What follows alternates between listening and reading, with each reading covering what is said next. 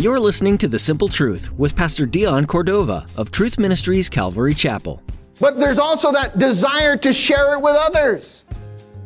There's the woman at the well who, when she had experienced Jesus and who he was as he revealed to her he was the Messiah, she went back to her Samaritan city and said, Hey, listen, come and see a man. There was Zacchaeus who invited all of his friends. The, the, they wanted everybody to meet Matthew the tax collector after his transformation. He wanted all of his friends. He didn't care how ugly and dirty they were. He wanted them to meet Jesus.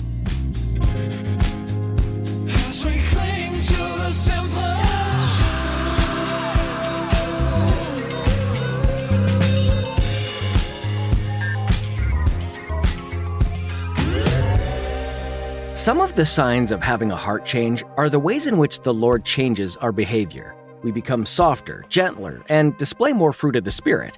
However, another sure sign that God is changing our heart is the desire for us to share that truth of Jesus with other people. In today's message, Pastor Dion will be sharing stories of the people who encountered Jesus. They experienced Jesus' transformational love, and then they went to tell everyone that they knew about him.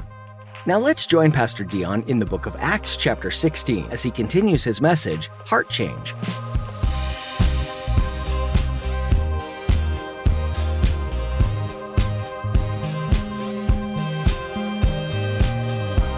Well, Jesus commanded us to go and share.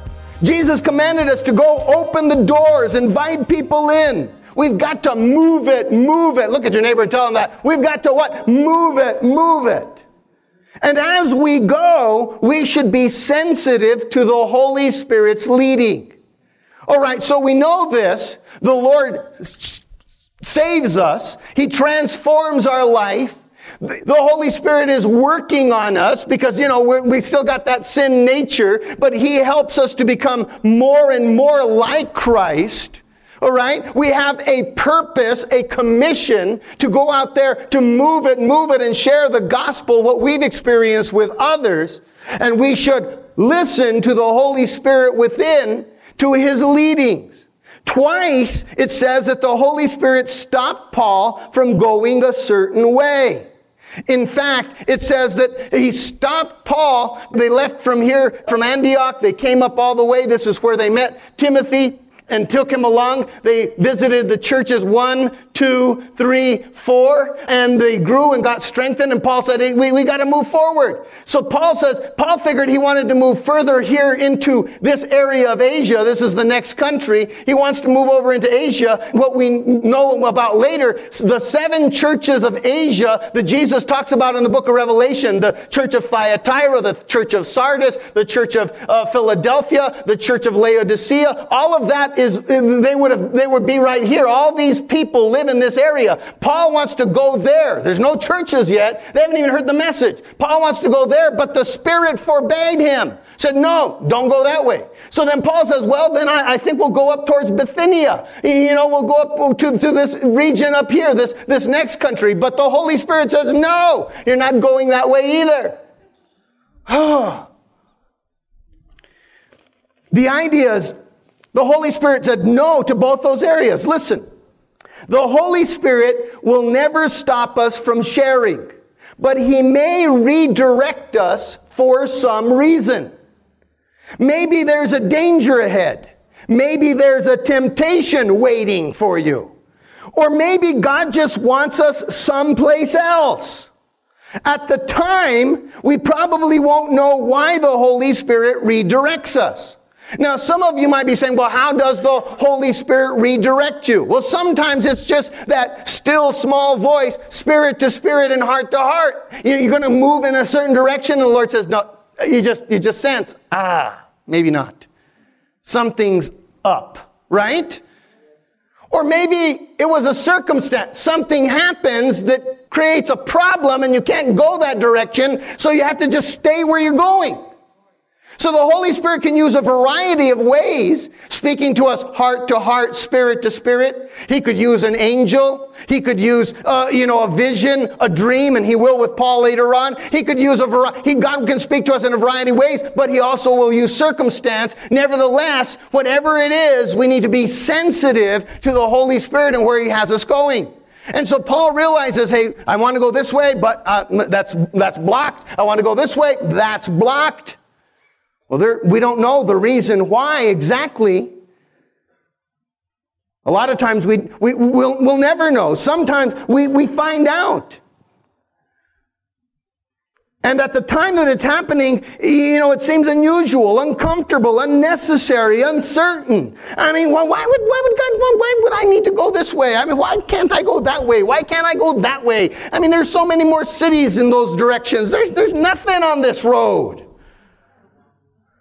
There's nothing on this road. Why am I going this road? It was, as, it was unusual and uncomfortable to Paul. Paul. But Paul and his team headed north. I like Paul. I mean, you know, he doesn't, oh, well, I guess we should just go back home. He doesn't.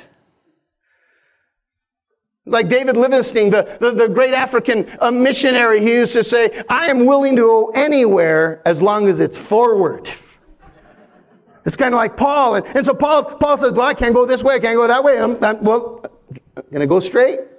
Oh yeah, let's go. Even though there's nothing out there, I don't understand it. So Paul and his team headed north until they ran out of road over at Troas. As they head north, it seems like the Holy Spirit led them to a dead end. The journey across Asia Minor seemed pointless, seemed fruitless.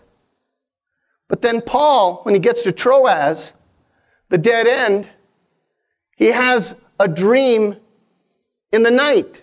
He called it a night vision. He had a dream that night. And here's what the dream was. A man from Macedonia, from the continent on the other side of the water, he saw in the vision, in the dream, a man from Macedonia saying, come to Macedonia and help us. Paul and his team were excited. It was like God giving them a sign. They're excited to know that God was opening the doors to the Gentiles in another continent. Immediately they caught a ship and within a couple of days they arrived in Neapolis. That's just a harbor. And then they hiked up to Philippi. Now Philippi was a Roman colony with the largest Roman military in the region. All right. So it was a Roman occupied city colonized by the Romans. There are Roman senators, Roman generals, and a lot of Roman soldiers because it's a military base. Lydia is a woman that we will be introduced to in a moment. She was a wealthy businesswoman from Thyatira, that's there in Asia, who traveled regularly to Philippi. She even had a house there. Lydia was a dealer in purple dye. Can you say that out loud? In what? Purple dye. You see, the coast of Thyatira, where Lydia was from, was known for the conch. I'm sure many of you have seen a conch shell. But what you may not know is the animal in the conch has a unique gland that produces purple pigment. Hmm? It's a one-eyed, one-horned, swimming purple people eater, right? And it sure looks strange to me. Well, Lydia dealt in purple dyes obtained from the conch. A very lucrative business in Philippi, seeing that the Roman officers and soldiers all wore purple vests, purple capes, purple kilts, purple crests. You guys get that? So with that in mind, Let's read the next verse.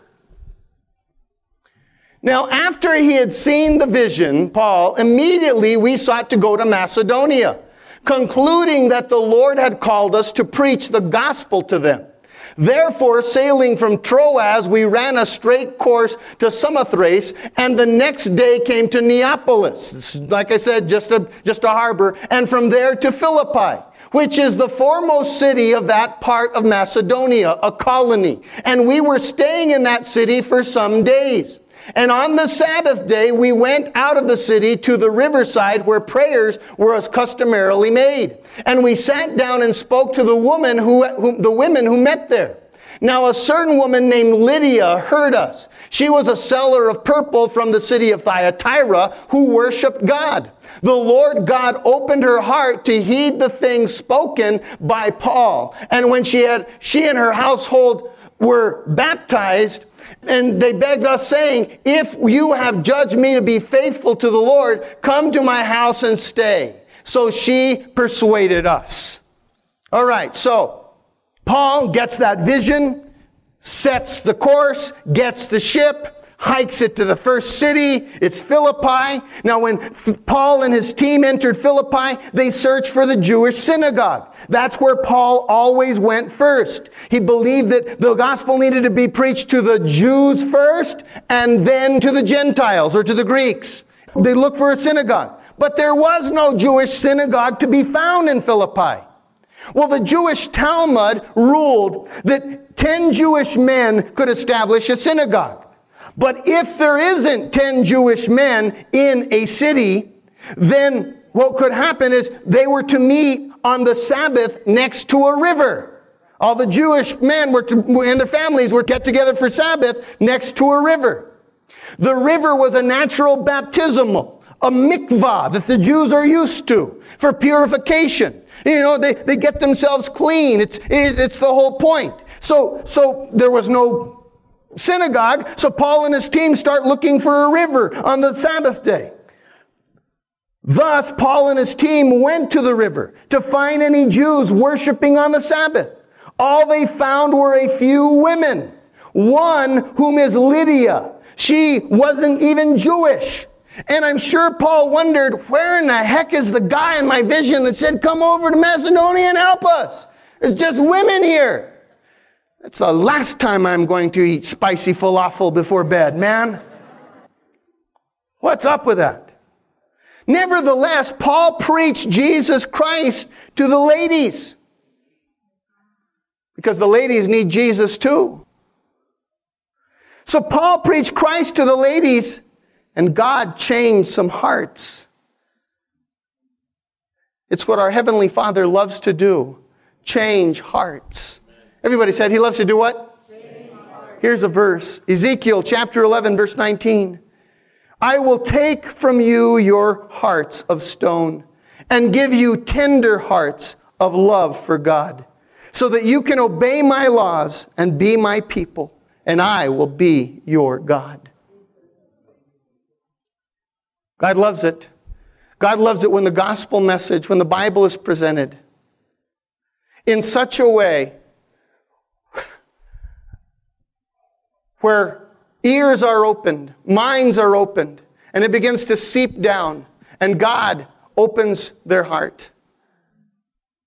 So that that gospel message penetrates. Because he wants to change from the hard-heartedness, the stubbornness, the impatience, uh, the, the, the, the, the hurt, the bitterness, all, all that stuff that has congested it. He wants to do a transformation, a heart surgery. You know, medical science says that about 15% of the people who go through a literal heart transplant surgery testify of some unusual personality change that coincides with the previous owner. You know, now, ever since they got the new heart, they they seem like they're a little more patient, a little more compassionate, a little more considerate. 15%. Well, 100% of the people that get a spiritual heart transplant experience change. It's the evidence of a transplant.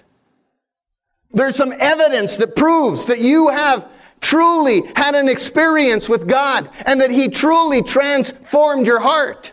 There's an evidence. Look at your neighbor and say an evidence. Would you like to know what it is? I'd love to share it with you, but we're out of time. Here it is. Here's the evidence a passionate love for God, for His Word, and for others. I like one guy who put it, it's an unscrooged heart.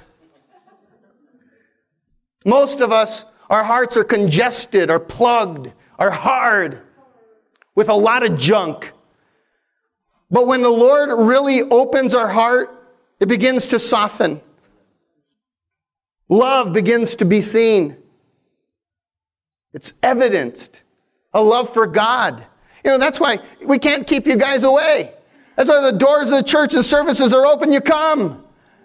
Because you have a love for God. You have a love for His Word. You want to know more about Him, more of Him. You want to experience Him, right?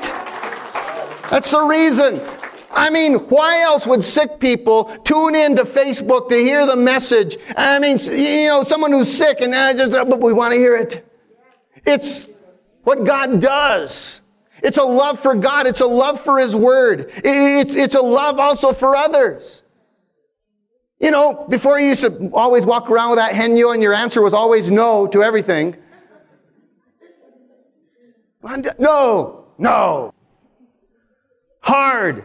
But all of a sudden it begins to change. So that's the first evidence, a passionate love for God, His Word, and for others. Here's the next evidence, a pressing desire to share the experience. A pressing desire to share the experience. They just want to keep it for themselves. They want others. That's one of the evidences that you are truly having a heart change. It's not just because you're becoming a little bit more loving, a little softer, a, a, a, little bit more compassionate. I mean, people look at you like, what? Did you just say yes? But there's also that desire to share it with others.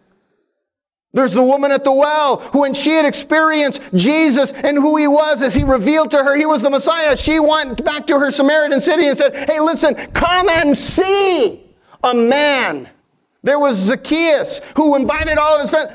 They wanted everybody to meet Matthew the tax collector after his transformation. He wanted all of his friends. He didn't care how ugly and dirty they were. He wanted them to meet Jesus. He wanted them to come to know him. God opens our hearts. And then the evidence is we begin to open our homes or our lives. That's what Lydia did. After she had experienced a heart change, a heart transformation, the minute, the, the next thing she wanted she, she wants to be baptized. I want to identify with Christ. I want to know more about him. I want to, I want to be like him, right? In the power of his death and in the form of his resurrection. I want to live a resurrected life like him. I'm not going to die, but I can be put under the water, buried with Christ, and raised up with him. I want that, right? But then she also says, and, and I don't want you to leave. I want you to stay here at the house. I want you to teach us. And I want you to help us. I want to, I want to, I want to be able to invite my friends over. Now, Lydia became, her home became the platform for the whole continent of Europe that's where Paul ends up reaching out to the whole continent of Europe and reaching all of that area. And it all started. Now, stop and let's just backtrack a little bit. Why did God steer Paul in a different direction than he intended? Why did he take him to Troas? Why did he show him a, a man who said, Come to Macedonia and help us? I mean, it seemed uneventful, unfruitful. It seemed like it was going nowhere. But God knew exactly where Lydia would be at just the right time, at just the right place. She was a businesswoman. She just happened to be in Philippi. God was making sure that all the pieces get connected. That's how He does it in our lives. That's how He used someone in your life right? They were there at the right place at the right time with the right message. And man, it just blew you away. I remember God directing me 30 years ago to Espanola, and I said, Are you sure, Lord? Not, not, hey, listen, it's just, it, it, it was nothing against the city or the people, but are you sure, Lord? I, I had other things on the, on, on the plan. I, I, wanted to go to Bible school. I wanted to get, become part of a sorority. I wanted to have a college degree. Are you sure you want me to not do that and, and do this? Only God would know what would become of that decision, of His leading and His guiding. And you, just like I and the people that have touched you, were at the right place at the right time. Now God wants to use you to be at the right place at the right time with His message to change people's hearts and lives for His kingdom. Wow. Wow. Lydia became the platform. They started having Bible studies at her house every day. It was a change. She opened her home. Can I share one last personal testimony with you? I don't know that it's even relevant, but it's part of the story. I grew up in a home where, you know, we had spent every summer building this massive house. And uh, uh, my parents never took us on vacation. We never did anything like that. We just, we, we were workers, just work. In fact, I, I have told you before, I honestly believe that my parents had uh, kids so that we would be laborers to do the work that they wanted done. So we built this massive house. We had a huge house, 4,000 square feet. We had rooms in our house that we didn't go in. It was like a museum. White carpets, you know, white furniture, dining areas. We cleaned them, I mean, uh, every single week. Once a week, we had to wake up, vacuum these areas, dust these places. We, we might go in there for Christmas. But we could hardly breathe while we were in there. You guys, are you with me? Well, finally, my parents responded to the message of Christ. My mom first, and then my dad. And about two years into their relationship with Christ, my dad decided he, he was tr- sharing. He was like, Lydia wants to share with everybody at work. And, and more of the guys were responding to his message, but, but they wanted to know more about the Bible. And my dad didn't know a whole lot. And so he said, well, why don't we just come over to my house and we'll have a Bible study? I mean, we didn't have company over, and if we ever did, they sat in one room and didn't move. And my mom looked at their shoes the entire time they were in our house. At least I felt that way, because we didn't wear shoes in our house. It was against the rules. So all of a sudden, my dad says, We're going to invite folks over and open our home for Bible studies. That was the evidence of true conversion when they threw open the rooms with a white carpet and started having 20 and 25 people and 30 people gathering there in that room for a Bible study with their shoes on. and then when they started serving goodies, are you serious? I was trained different than that. But it was this true conversion. God opens your heart. And the evidence is you start opening your life and your home. There's some changes that are seen. I hope that it's happening to you.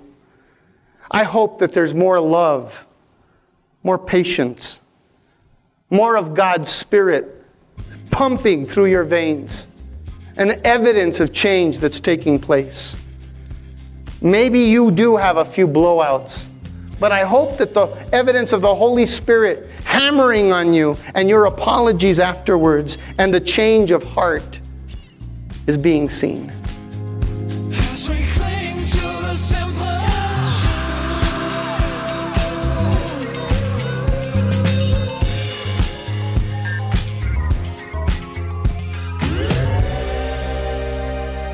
We're so glad you tuned in to today's edition of The Simple Truth. We pray that Pastor Dion's teaching in the book of Acts has given you new insight into the early church and brought you closer to Jesus. If you'd like to learn more about the ministry of The Simple Truth or hear additional messages, visit tmcalvary.com. You'll find them under the Sermons tab. You can even experience the video version of these teachings at our YouTube channel. Just follow the link and don't forget to subscribe. When you do, you'll be notified as soon as we've uploaded new messages that we know will share Jesus' love and truth for your life. Find a link to our YouTube channel at our website. Once again, that's tmcalvary.com. Before we end our time with you today, we'd like to offer you the opportunity to be involved in what we're doing here at The Simple Truth. We'd love for you to join us in praying for the people who will be listening to these broadcasts, who might even be hearing about Jesus for the first time. Would you pray that the Holy Spirit would open ears and soften hearts, and that lives would forever be changed? Would you also pray for Pastor Dion and the team here at The Simple Truth? Pray that we always keep our eyes on the Lord and that we're courageous to follow wherever He leads. would you also pray about financially supporting this ministry? Any and all amounts given are useful and greatly appreciated.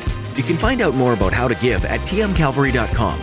Just click on the donate tab. Thanks again for praying, and thanks for joining us today here on The Simple Truth.